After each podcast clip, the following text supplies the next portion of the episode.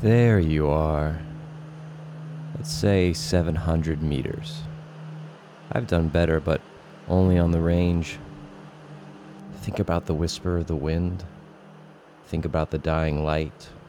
Think about the distance. Think about the bullet nestled snugly in its casing. Out there, naked at the end of its parabola, it will be nothing but a tumbling wad of lead. So give it the height it needs to tumble. Breathe.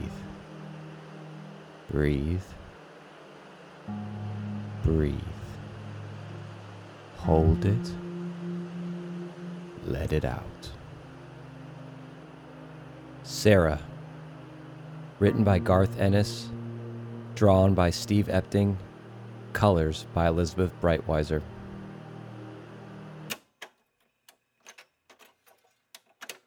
In the beginning, there was nothing. Then there were comic books.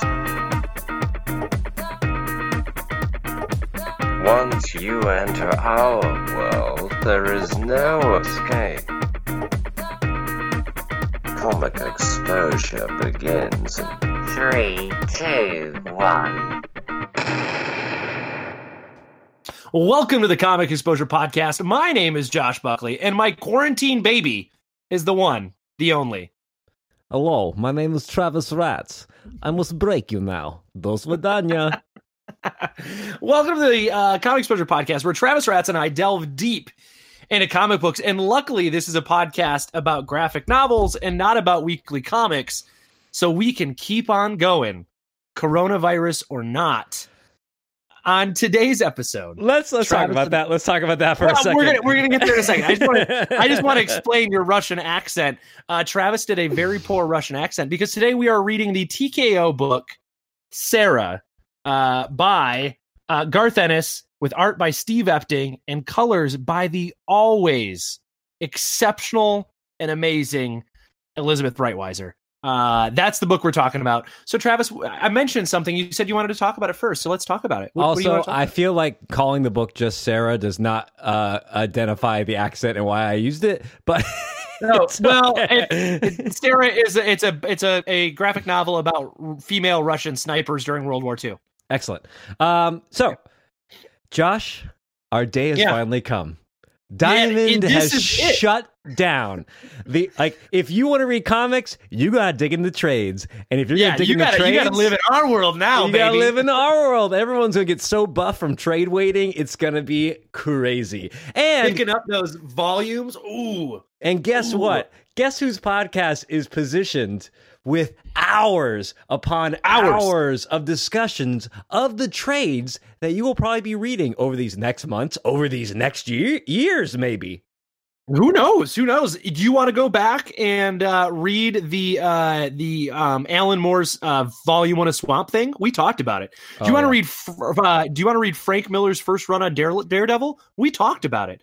Do you want to go back and read some some highlights of the image, the, like the second image comic boom? We've done Saga. We've done Saga live. Yeah. We've done uh, Southern Bastards and Prophet and just Four kids like walk into a bank. Black kids walk into a science. bank. Uh, Yeah. uh, so much. Let me just, not just Watchmen. look at not Watchmen. wall. Refuse. We refuse to do Watchmen. we haven't done Watchmen. We haven't done Watchmen. We did do uh Batman. We did uh, Dark Knight.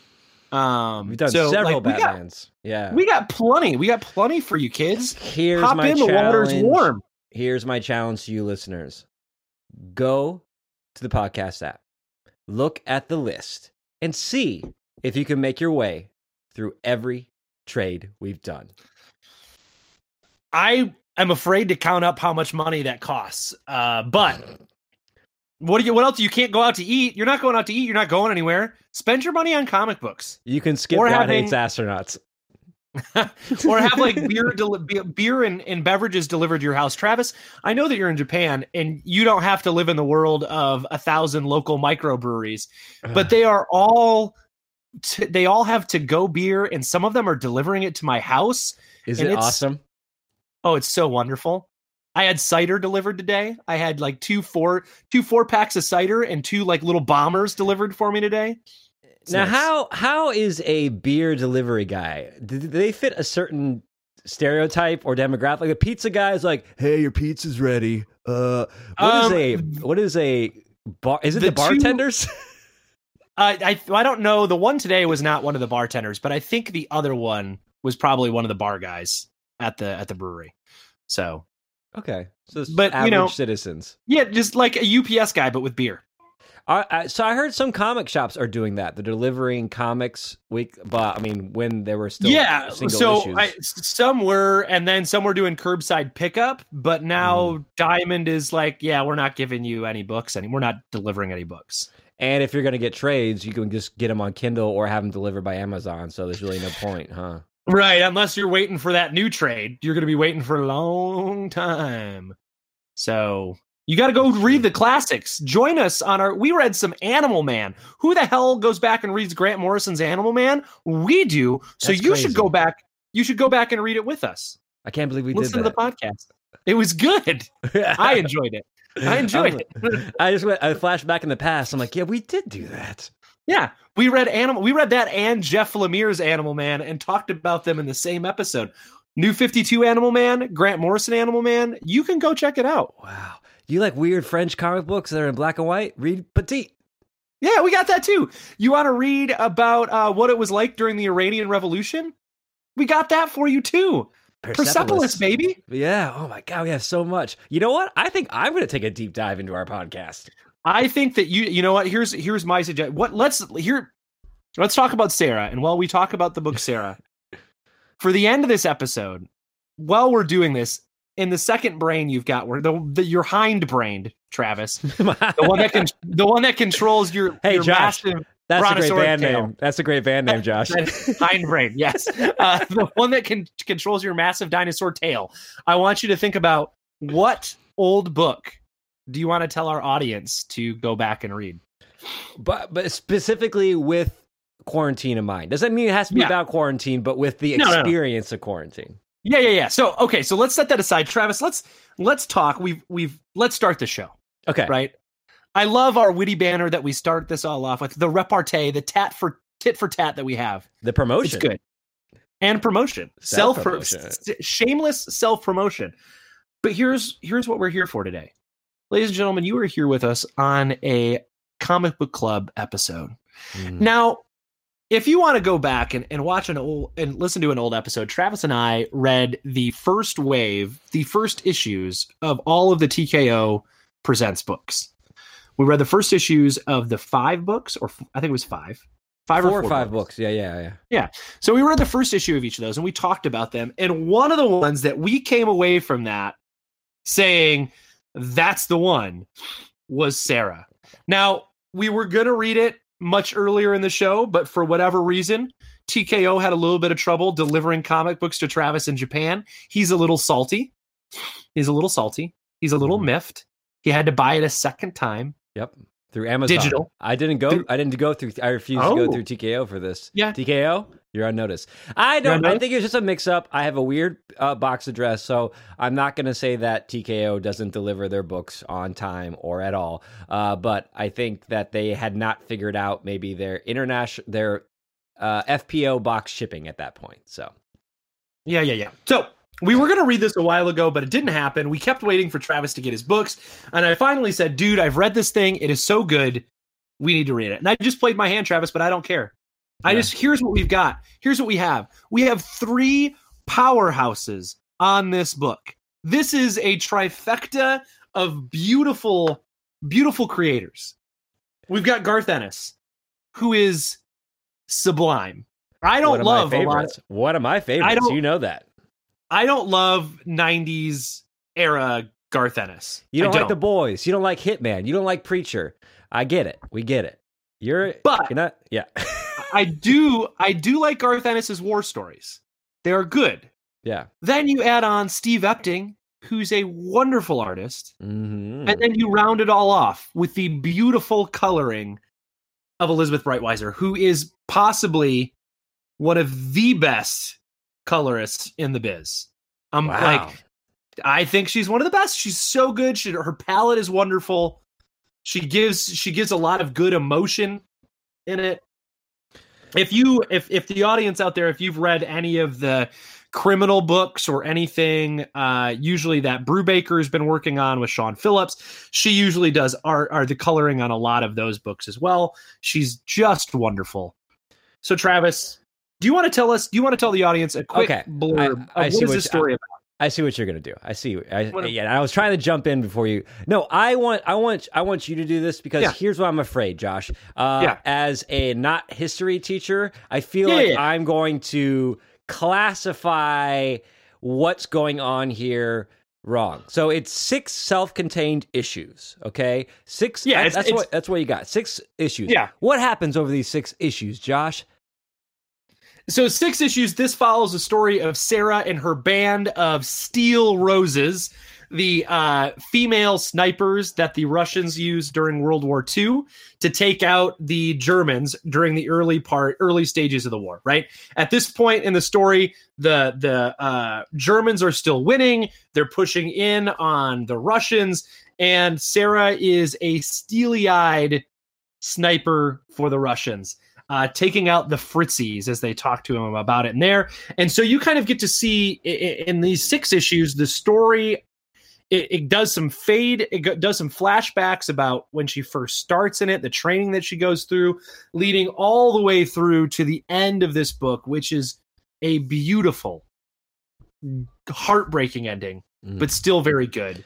Um, and it kind of tells the story of her and her her comrades, Mhm. literally her comrades, as they as they kind of uh, are this this force to be dealt with during the uh, the, the World War II. Would you use the expression ragtag? Are they a ragtag group of uh, women soldiers? Uh, almost. I would say if yeah. we I said if we spent a little more time with the other characters. So here's what I would tell you: if this isn't optioned for a Netflix series, or like literally, this is probably, and if it's not an Amazon or Netflix series or HBO, it needs to be right now. I think Ennis properties are on there. I think I think let's I think we start the conversation here. Yeah. Let's talk Yeah. about the genre of war stories and then work our way into how that works, what works for that in comics and what maybe doesn't work for that in comics. I think a lot Okay. of this does. So, what's great about war stories is we have all these wars, right? We have a his our, our history as human civilization has been Thousands of years of war. thousands and thousands of years of war. It is our uh, humanity's uh, milieu, if you will. Uh, and the great one of the great things about war, About uh, war. is is that there are so many aspects to it. There are so many stories, little because- nuggets, so many yeah. little stories found throughout all of it. and so what a lot of writers do uh, story creators and storytellers do whether in film or in tv series or whatnot in comics and novels is they pick what th- their little lens they pick a little corner of the war right you Right. pick a little corner you pick uh, your your protagonist you pick your band of protagonists uh, and you Well, you, to you can't you cannot tell the story of World War II, the whole thing, in a comic book, right? You could, Mhm. but it'd be very it'd be very like it'd be very scholarly and it would be very thirty thousand feet. You wouldn't get the story. If Yeah. you want the story, you got to get on the ground and pick a handful of people or one person and like saving private ryan band of brothers the shit out of it right? Like that's that's what that's what makes a war story they're westerns set whenever you want the time period to be right? Like what's a western if not a samurai story? Like like all of these things are all they all have this Yeah. piece of it intertwined where you follow this protagonist as they deal with being thrown out of normal life and being placed in the horrors and strangeness of war and how do they deal with that I would even say that it doesn't even have to be uh, a uh, boots on the ground story. What was the Churchill oh, one Oh, no. that came out, which was about Churchill dealing with World War II? I think that's what you're getting at. You were talking about you have to focus how, on one person right Yeah. ca- or like a group of people you can't tell the story of like here's world war ii right you have to zoom in on an aspect of this giant war that that covered you know a large portion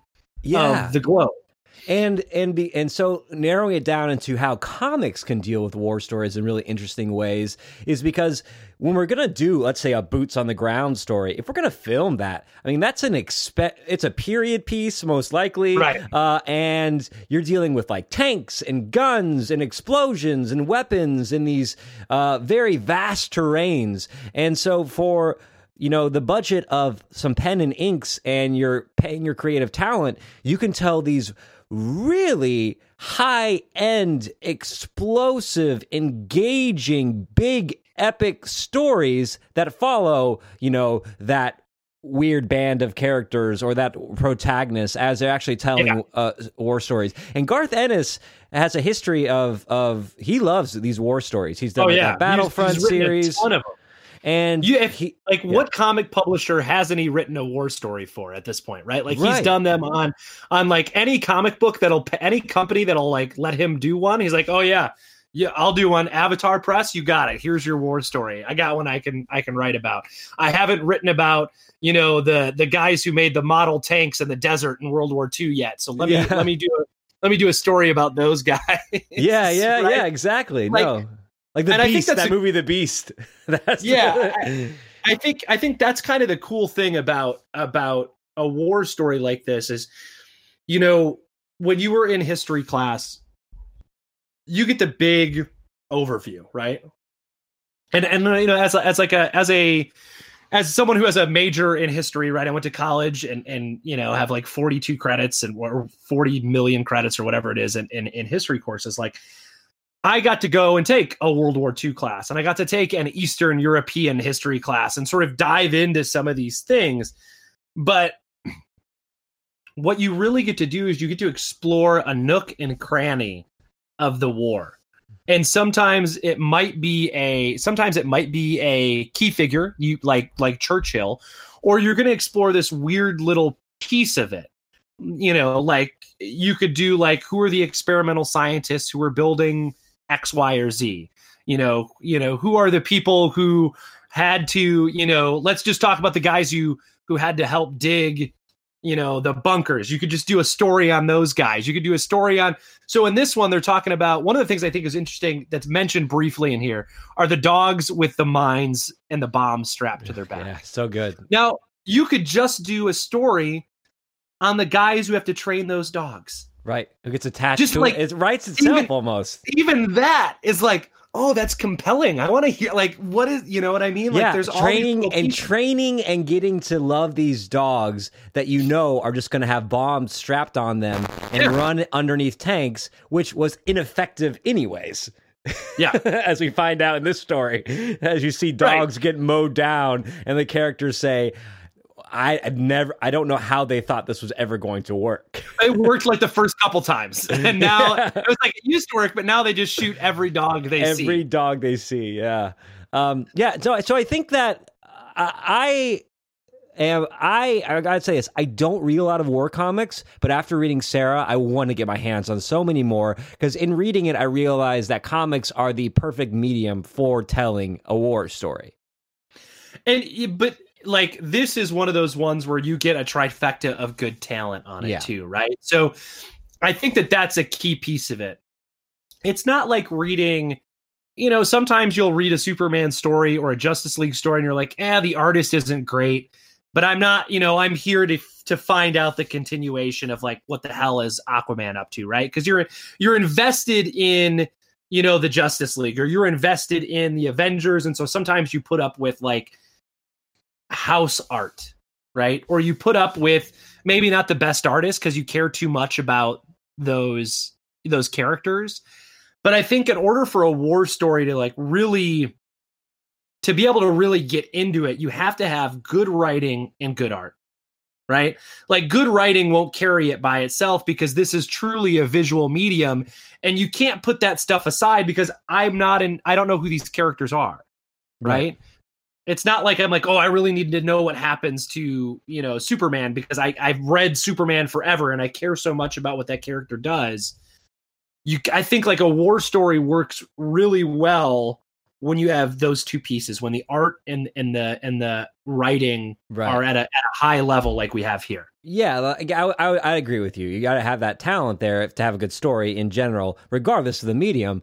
Uh, but I have a feeling that I haven't really scratched the surface of war stories. And if I was to do a dive or even like a simple Google search, like best war stories told in comics, I bet I maybe have read like seven out of 10 of them. Or no, uh, Yeah. three out three out of 10 Yeah. of them. Yeah Yeah, yeah. you know um, so what did you think about let's talk about actually what they're focusing on here as a history as a history guy how much of this did you know obviously you knew the russians and their involvement in world war ii but were, did you did you understand i didn't understand what what what women the degree in which women were involved in the actual combat um, no, that I in- that I didn't know. And also, there's a lot of battle strategy in here, where the, this this particular group of women was just basically.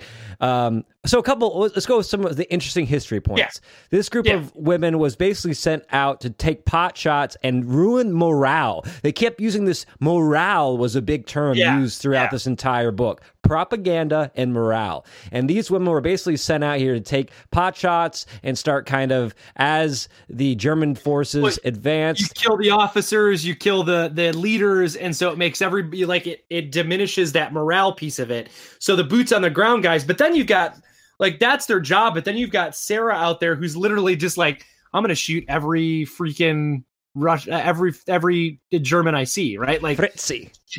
yeah, yeah, the Fritzies. She's definitely like taking it, and she's she's like told that you know like she gets in trouble for some of the stuff that she does, right? Mhm. Like she would kill everybody and then she'd go put grenades under the bodies. Like she was taught by, uh, you know, it shows you in that flashback that she was taught that by Great flashback. you know, the guy who, inst- Her who instructed her, her mentor. But the, her role, the role of these women fighters, changed from what she was trained at the beginning. Right? This this sort of like things that they had them go out and do later, or at least what it seems was a lot of like wait for the commander, shoot the commander, ruin morale, that sort of stuff. Right. It So- was just like the Russians knew that they, that the German forces were just too strong for them. So instead of they, they didn't have the power to mount these big invasive attacks or defenses on the Russians. So they basically it was like guerrilla style fighting where they're like these big forces are moving in and they were sent to, you know, with the idea that hey, we can't defeat them. Uh, the other thing that I found interesting, historical wise, and I think really is what the, is at the heart of this book. It's certainly at the heart of what Sarah's conflict is. Is her view of the Russians, the motherland, who she's fighting Right. for? It, they are just as evil as the Fritzies, the Germans, uh, and they have they have equally been as cruel and damaging to her life. Uh, and the fact that she is this really competent, good soldier who at any moment they could execute if she shows any of the slightest signs of Right. individual thought. Right, right. That's a really interesting. That's a really interesting thing that he plays with a lot. There's a lot of those sort of side conversations between her and the, like the the woman who's in charge of. I can't remember her name off the top of my head right now. Um, but the blonde, the blonde Russian who's in charge of sort of the ragtag group, right? Um, they continue to have like side conversations about like, look, you like you can't say stuff like that because I'm worried that if you say stuff like that, you'll say it in a place where you can't say stuff like that, Sarah, and they're gonna kill you. Did it Right. remind you? So, everyone's got to relate to this. I mean, on a minimal level of work. Did it remind you so much of like work politics in a school on a staff? I mean, especially you. You deal with union stuff, so Yeah, there's so yeah. much of like, don't. I know. I know you're. I know you're thinking that. We're all thinking that. I know we're feeling that. You have to swallow it. You cannot Yeah, you can't- show them. You can't say that right now. Like a lot of that has to do like when. So I I can relate that to like when we were on walkout, right? Like the goal was like be pissed at the state, don't be pissed at your at your district. Yeah, I know the district is doing this stupid stuff, and I wish they wouldn't. But if we like if we air that out. Then the state's going to be like, "Oh, see, it's your it's your district's fault, not our fault for not funding you, right?" And so you have to walk this line of like what do you what do you complain about openly Yeah, that's actually know- a really. That's actually a really good analogy. Like I was feeling Yeah. on that one. I was like, oh yeah, it's exactly like that. it's, it's, like, very much like, who's what's our ultimate goal here and what's only going to get in our way we i know this sucks You- you, it's it's immoral it's inhuman however the it does not serve the ultimate goal if you try to fight all these little battles Right, right. Like, and, and I thought, like, it is Sarah is a pretty stoic character for most of the book, Mm. right? But there are little bits and pieces where you see her where you go, like, oh, okay, that's why I care about this character, right? Like the little emotional parts where you know she, where you get that flashback where she's like, uh, the other girl I was with was shot three weeks in. I came in first place. I'm still here. Right. Like yeah it's very stoic, but you can hear her like that sort of like joke of like, I won first prize because I'm still in it and not home is her sarcasm and her sort of like dry demeanor during it. You're like, ooh, that's cold. But all right, okay, yeah, I get it. I dig it. You know? yeah i there's i love i love her character it is very like flat as far as uh, not in a bad way but it is she is very accepting she she realizes i was given this natural talent okay i'm really good at being a sniper uh, and I've picked it up very quickly. I'm smart. She's very smart, but she Yeah. realized she seems this whole this whole story feel like, well, it like very much a victim to fate. Like she goes, it could have gone Yeah. either way. Every time she handles a dangerous situation, it's like she's handling it and she's okay with it being her last. She's Right, and okay to face death yeah. at every moment. Right. And she seems perfectly okay with like, hey, look, this is what I'm I'm gonna kill as many Germans as I can until I can't. which Right, makes it, and- which makes the ending a little bit more less heartbreaking because you're like, oh, she's was willing to die and almost yeah. wanting to To die save- from the to very first. friends. Yeah, yeah. right because she really is she said because and so the end of this you know the, at, to get to the piece of the book so they are doing sh- this ragtag group of of of, of female snipers is is so good that the story has become there's just one of them right and that this one female sniper has killed 300 germans right so and it's and it's all comes down to some of the some of the antics that sarah has done are then embellished by all of the other female snipers who are doing work too, right? So like her like exploits where she's you know planting grenades and killing a whole bunch of people when you add that to like all of the other snipering that's being done sniping that it's being done by her crew they think it's just one person and so the the the the germans send their expert sniper yeah. to take them out. And they literally like they get airplanes and Yeah. groups and to find these snipers. And she makes the decision like she sees a bunch one time they go out and she sees a bunch of her friends get killed. So she sneaks out one night or leaves earlier than everybody else. She goes, The only way that they're gonna live is if I kill this guy first. If I find him and He's I kill him first. He's better He's than too them. good Yeah. he's better than me he's better than them the only way that this happens is if i find him first and i kill him. It's so And it's- good, Josh. it's like and it build the story builds so well during the whole piece of it because you're seeing how much better she is. She's with a bunch of very capable soldiers but you can see that she sticks out a little more than everybody else. She's a little more calculated. She's a little more like smart. She's a little like she has this she has this knack or this this strategic vision that they don't all have right, Right. and so you see her sort of continually going like oh that one like if i don't do what i'm supposed to do those people are going to get killed And those you other know? people, those other people have a place in the society after the war. They have this Right. where she thinks about their future, but she doesn't. She because she doesn't have a family her family's gone her town is gone. she doesn't gone have a right? family. She doesn't have a talent outside killing. She doesn't have a natural instinct in her other than to be this weapon in this war. So Right. if someone has to go, it's got to be her. And we see that the very we we wanted to read this based on the very first issue. The very first issue is basically her up in a tree, deciding waiting just waiting, waiting just all like for the moment. And at that moment, she's like, "Well, I guess if I if I'm not quick enough, then I'm gonna be dead." But so Yeah. be it. Uh, Right. And it's it's such a it, it does a really good job of Garth Ennis does a really good job of like here she is in the mission today. Here's everything that kind of led to where she's at. So it the story's not linear linear, right? So like Hmm. every issue there's some flashbacks of what the day looks like and then her out killing, right? Or there's like what's the after event look like? Here they are all eating dinner together and then let's flash back to her what that day looked like. And so Yeah. you get to see you get this good balance of the home life, quote unquote, of the soldier at base camp, and then the life of what it's like to be that sniper in that tree, just waiting for the moment. Like, like, nope, I'm not going to shoot you because you're just an officer.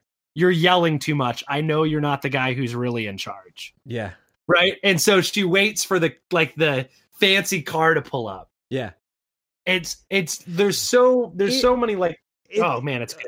And the one thing that I realized in reading this, speaking of Garth Ennis, is because Garth Ennis, and I don't know how valid my this is, but because Garth Ennis, I know he's so into like reading about war and he's written war stories that I trust that those little details like that when when he talks about how who would you kill first in looking at Yeah. a group of soldiers or why would you kill the sergeant above the captain or or so forth for some reason i trust garth ennis for that to be that seems real to me that seems like he's not just like pulling that out and be like yeah i think if i had to choose i'd pick this one but i feel like that's based on like interviews he's read or or things he's deep dived into so when you're getting these kind of cool nuggets about how a sniper would approach a situation or how a soldier would approach a specific situation in this war.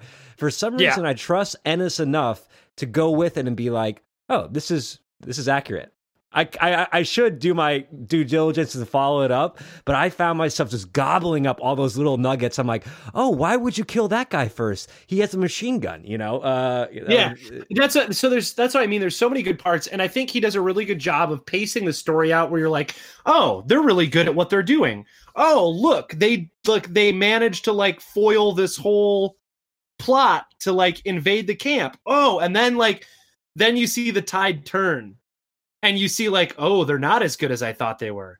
Oh, things don't look good for them, right? And so he does a really good job of building up the like the the characters to being this sort of like oh they're untouchable. This is going to be a story about how good they are and how no one can get them. And then he goes that wave pours high right?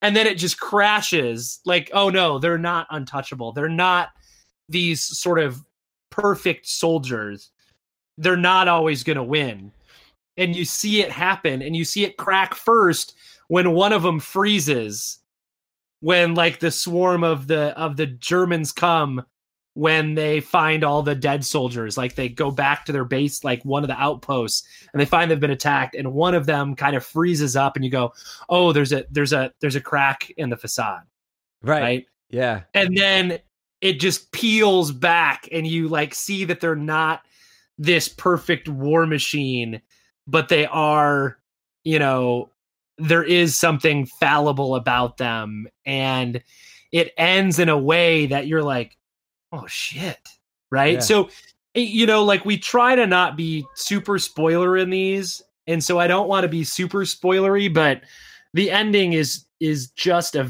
it is a it's a good ending i think we've already Yeah. said that dies but Yeah. like it is Yeah, it was so yeah, you know, she she doesn't make it past the the the last uh panel and it's earned so well. As Josh was Yes. saying, you don't feel like you know any of these characters exceptionally well, even our protagonist and titular character Sara, because she's such a cold character and so guarded. We we can only kind of get we can only get like almost skin deep on, on, on Sara and the rest of her compatriots. We get little snippets of, but keep in mind it's only six issues. And when I finished the book, I was like, man, was that only six issues and six quick issues? They're not super long issues, and the or they, they're or they're just paced really like Yeah. I don't I think they're normal length issues right Yeah. but I just I just think that it's they're paced broken up so well. Yeah, yeah and there's not a ton of I mean Garth Ennis does his his very best sort of um poetic uh it some pieces of it are very Frank Millery And I Mhm. mean, there's sort of that same, you know, like that that same sort of Frank Miller in the '80s and Garth Ennis running with that in the '90s, right? Delicious introspective narration. Right.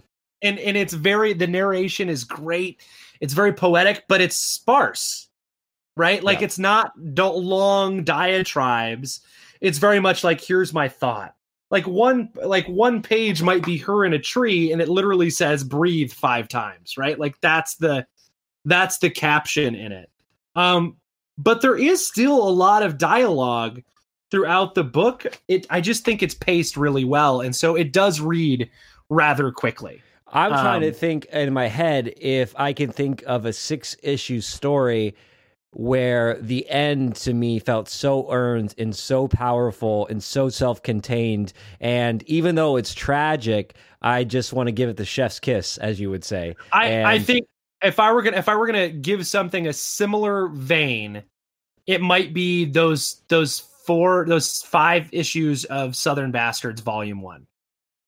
That might be Yeah. the only thing where I go like, that's a really good, earned, crushing, solid story. Yeah, the Right? emotional the it's the emotional arc that is more engaging than the story arc for I don't know if I want I don't know if I believe that. I don't know if I believe that. I just I take it back uh, because I, I find my I, the story is so cold in so many ways. Well, you- well, and like literally, it's, it Yeah, takes place in the snow. Yeah. She is very, you know. She, there's the one. There's the one scene where they're walking through the the uh, checkpoint or like the last outpost with all the men, right? And she's like, they don't even look at me anymore. I don't get a cat call. I don't get hollered. I've been told it's because the way I look at them, right? Like she's so steely, and it's so like you're like, damn, that's it's so good. It just tells you what kind of a like what kind of a character she is. That she's so business in this reality. You know, like I like you're right. There is a lot of cold Yeah. in this story. I'm trying. I don't. I'm trying to figure out what it is that I'm responding so well in this story to, because it doesn't give you like a satisfying. I don't like the ending. I don't like what happens to our main Oh, character. I didn't even it's a great ending, necessarily. I didn't. Yeah. Oh, yeah. Absolutely. But I. I didn't even necessarily like the character that much. I thought the war stuff was fascinating, but I don't know what I'm so emotionally invested in this character at the end, where it- I'm okay with her dying, but I'm also like find that it makes maybe it's just we talked about it being earned so well. Maybe that's it. I think it's earned, like and I think it's I think it's also like you. She's not as steely. I mean, she her her final act, the end of the book, is badass, steely bald. This you like you know what I mean? But, but at the same time, the reason she's doing it is so heartfelt. So all the cold that you see, right, that she she has outwardly, is covering up her care and compassion people that she's in that she's with, right? That she's gonna go out in this guy because she knows she's the only one get close enough to him so that she can save the rest of her crew from being killed. yeah. That that th- these people that she's sort of like off, like she's very sort of standoffish with them, or she's very quick and and and and, and cold with them. You see her give this sacrifice at the end, and you go like, oh, she really did care about those compatriots, or is she just killing as many Germans as she can? I don't know, man. It is. I thought it was a really good story, and it doesn't hurt that it's beautiful to look at, right? I- like Yeah. it Good is so. It's so good. It- yeah, let's talk, is let's talk about let's talk about that art. I got to open mine up. I had, to, I had to read it in six individual issues, so it's a little harder for me to jump around in that art. But let's talk about that art. Um, yeah, you, we really do have top talent on this book. Dang, I'm just looking Yeah. at these these pages. Um, how would you describe this art style? Uh, their faces, like a lot of their faces, there's there's a modernness in the uh, there's a modernness in sometimes the characters' faces that are really polished in some scenes, especially like the winter s- scenes. Yeah. But but then the backdrops are so It's like Uh, so detailed and watercolored at the same time. It it's a mix of I don't call it old. It's not cartooning. It's not house style. Um, It's- there's I- realism in here, but there's it reminds me i mean if you haven't seen steve epting's art before it reminds me a lot of you know if you've like i said before this does really remind me of a brubaker phillips book right? And it it doesn't hurt that you know Breitweiser's coloring it so her palette is very particular. Um but the art is this sort of like the face are sparse enough and cartoony enough to where they're not cartoony, you know what I mean? But they're Yeah. I um I'm they're trying to very think of like, expressive. I'm looking at their facial expressions, and I'm realizing right now how much they're selling these emotions of these characters.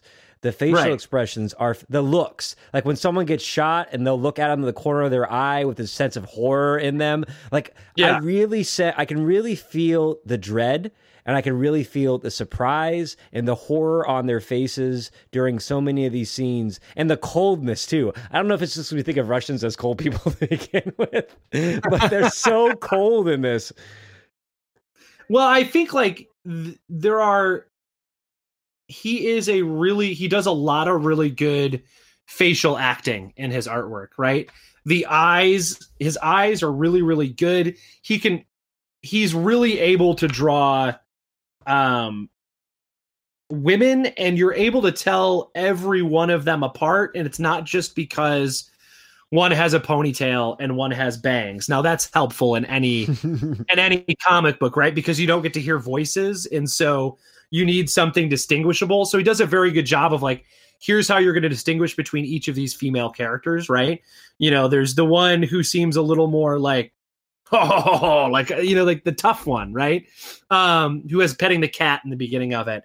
The you know, like the young one, and one of the characters I think is is is really interesting that he does a really good job with the facial expressions on is their minder yes, like the the the the commissar like whoever it is who's like their the their their minder right the one who's like talking about the news and getting them writing their story and telling them about how the to act. propaganda lady. Yeah, yeah, the yeah. propaganda lady her facial expressions are so good throughout this whether she's sort of shocked by what they're saying or when she's telling like do it for the motherland and you can see like the the sort of like play acted th- like it looks like she's acting these pieces out and it's so he does a really good job with facial expressions throughout all of it.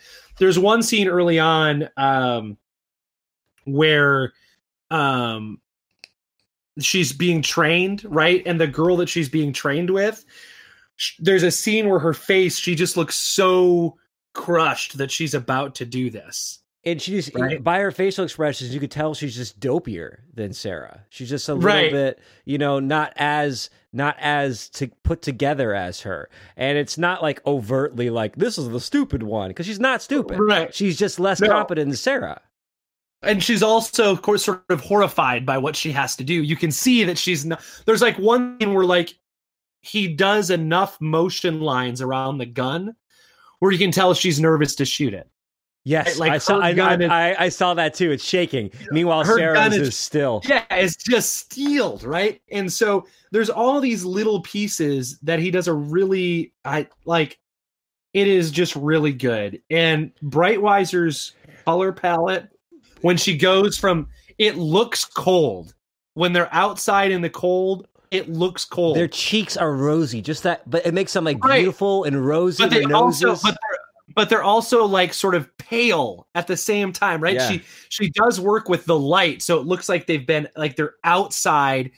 It just looks it looks cold. The whole idea of those steel roses and i'll say the coloring actually plays a Breitweiser's coloring actually plays a huge role in making selling that climax that we love that end. Yeah. because it's all white and it's white for all this and then you see that red splatter you turn the page to our reveal and you see that red it's just a red splotch on sara and it stands out you're like shit No, it's that splash page. It's all Yeah. white, and everything's been so white for long that when you have that stark whiteness and then you see those splashes of blood, it really makes this violence more real to me because you just see like that's like that's what you don't want to see in this setting is you don't want to see Right. red when you're out in the middle of winter in Russia because that means uh someone's dead something or someone is dead Yeah, and it and and the scenes where there's fire,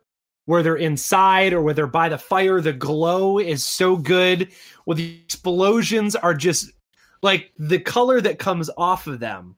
It really does set a. Uh, so like the the shadow of that's the other part about it. Like there are shadows from the trees that are on the ground that just makes it feel very. I'm like I know that you didn't grow up in a winter climate, Travis. I did for Uh, about four years in one of the snowiest parts of Japan. okay, so good. You've got you've got a little bit of experience. Yeah, That that crunchy teach me, snow. Josh. right? Yeah. How old how old were you when you were in that when you were in the snow? Uh, I was between like seven and ten. I know, Seven I know what I know what it's like to be walking in freshly the silence of fallen snow in the woods. Oh, yes. And the scenes in this where they're out in the woods, you can hear it and you can you can sense it. As someone who grew up like in the woods and you would walk through the woods when it was just light enough or just dark enough and it glowed because the moon would reflect and you could see the shadows still on the ground from the trees it was it creates this sort of you feel how cold it is in some of these images you the can just light sense from the moon, a kiss from a rose on a grave. a steel rose Sara. Oh, gotcha. A kiss from a steel rose in her grave. Sara. Oh. It wouldn't be an episode of this if you didn't sing something I was we- worried we might get through one. i you know you know i i'm glad we didn't travis i'm glad we didn't Uh, it's like my way. It's like me wagging my tail when I'm enjoying something a lot. It comes out in a song. I feel you. I feel you. So here, here's what I want to know, Travis. Obviously, we both think this is a a grand slam of six issues. yes. Right. There's there's no way around this. But here's who do you give this to? Who do you give this to? Oh to? man, I think this one has a it's a lot of flexibility to it. It's a Uh, wide range of people you give this to, right? You would. I mean, where do you go from? Strong female characters, anyone who's into feminist literature, anyone who's into uh, war stuff, World War II, World War yeah. II stuff. But maybe like, oh, you think you know a lot about World War II? Well, here's a, a look at this this kind of little, Little niche, pocket. yeah, Yeah. pocket that you might not know about because it's it might not even make one sentence in a history book. Um, and and then I mean, like you said it, the powerhouse, the three powerhouses, man. It's, I think this is a great example of someone who likes Garth Ennis. A lot of people like Ennis, The Boys, Yeah. Preacher, but they haven't read this. It doesn't reek of Ennis by any ways, but you can definitely see his fingerprints in the dialogue. Um, I mean. Yeah, I, I this is one of the books that we've probably read this. We haven't read a lot this year. Uh, this is this is this is in the lead for one of my favorite books that I've read in a while. Um, This is good. and so I- think maybe one of the reasons I like it so much is because it is so versatile. It's just a really well done story, no matter its medium, I- no matter its yeah. genre, no matter uh, whatever it is. It's it's just it's it's the tits, man. I've I've been holding on to this because I knew we were going to do it, but and now I have to wait even longer. I have a I have a, a buddy that I work with who is just he's a giant book collector. He loves books, right? He collects tons of stuff. Um, he uh, he always tries to score me whenever he finds some some comic book stuff. He does a lot of like actual like book buying, right? Uh, but he'll always find stuff, and he always like, man, I'm at. He texts me. He's like, I'm at this place. There's a bunch of Conan stuff do you want something? I let me know what you let me know what you see, right? And he gives me the hookup. So he uh he found I'm going to show you this really quick. Uh he found me this Son of Origins of Marvel Comics.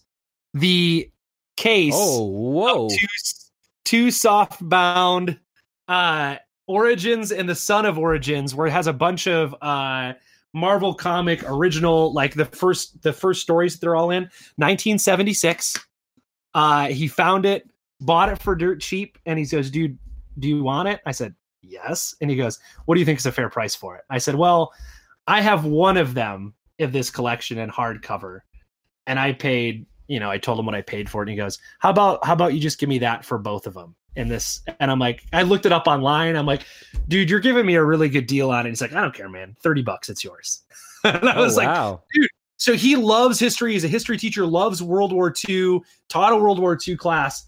I want to. I want to. This is his. Once we get like, once I go back to school next year, because we are closed for the rest of the year, this is gonna get in his hands, and it's his. I'm just be like, dude, that you need to read this. This is this is good. After stuff. you disinfect it, you can give it to him. After I disinfect it, I'm gonna give it to him.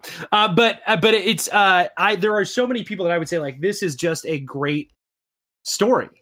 It's a good story, and it like I said to to start this conversation off, if this is not option for a Netflix limited series or an Amazon series, I like it is perfect for a serialized story.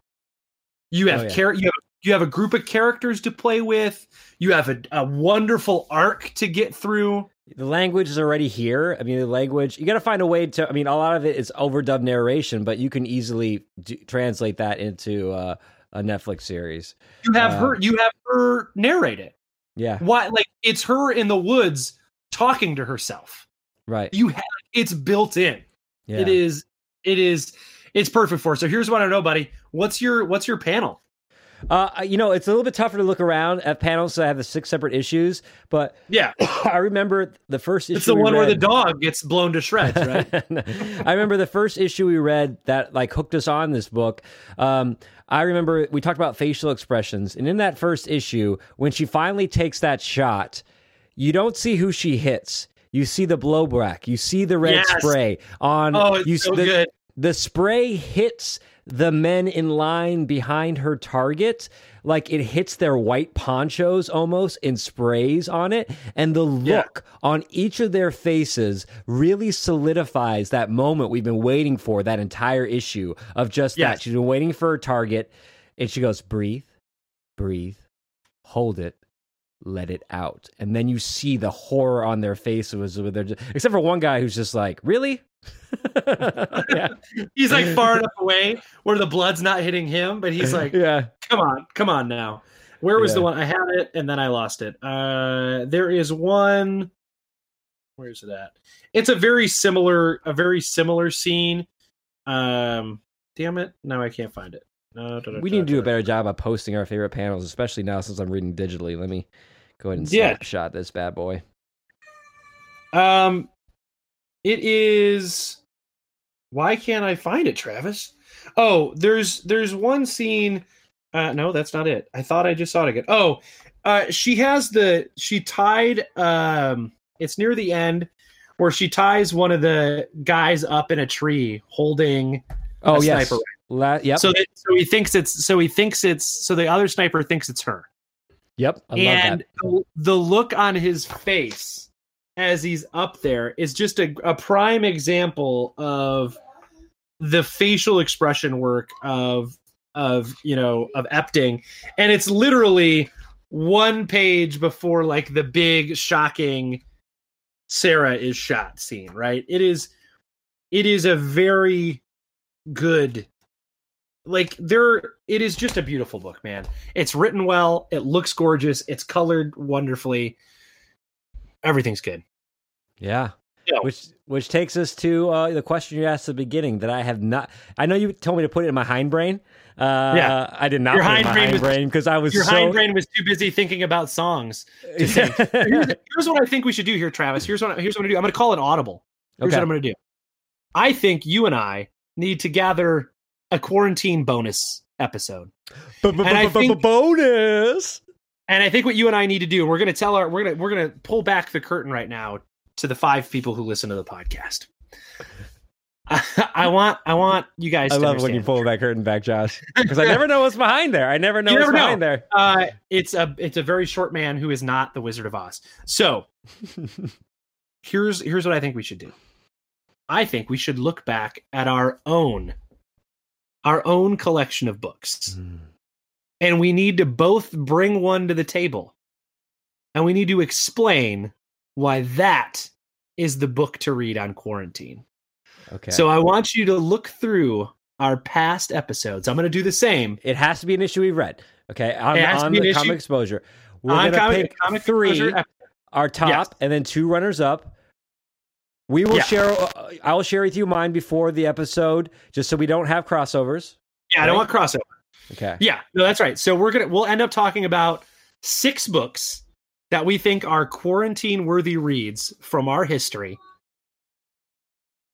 And there will be no crossover. Can we do it? I just don't know if you and I, I, can. I got. I already branded the title. You know what we call it? Re-exposure. Ooh, you don't want that to happen with COVID, guys. no, you don't want re-exposure. Uh, but we're okay with comic re-exposure. So that is going to be the next episode. Ladies and gentlemen, we are so glad that you turned in. You can find all of our episodes on the website, www.comicexposure.com. You can follow us on Twitter uh, at Comic Exposure. Uh, you could, you should be subscribing to us on wherever you get your podcast from. Give us them stars, and we'll give you bars. Travis, sing for us. Sing. Baby, I like a something, something, something. The rose on the grave. So you give us the stars, we give you bars, baby. Travis is going to sing to you. Travis is going to sing to you. So, uh, again, we want to thank you for tuning in.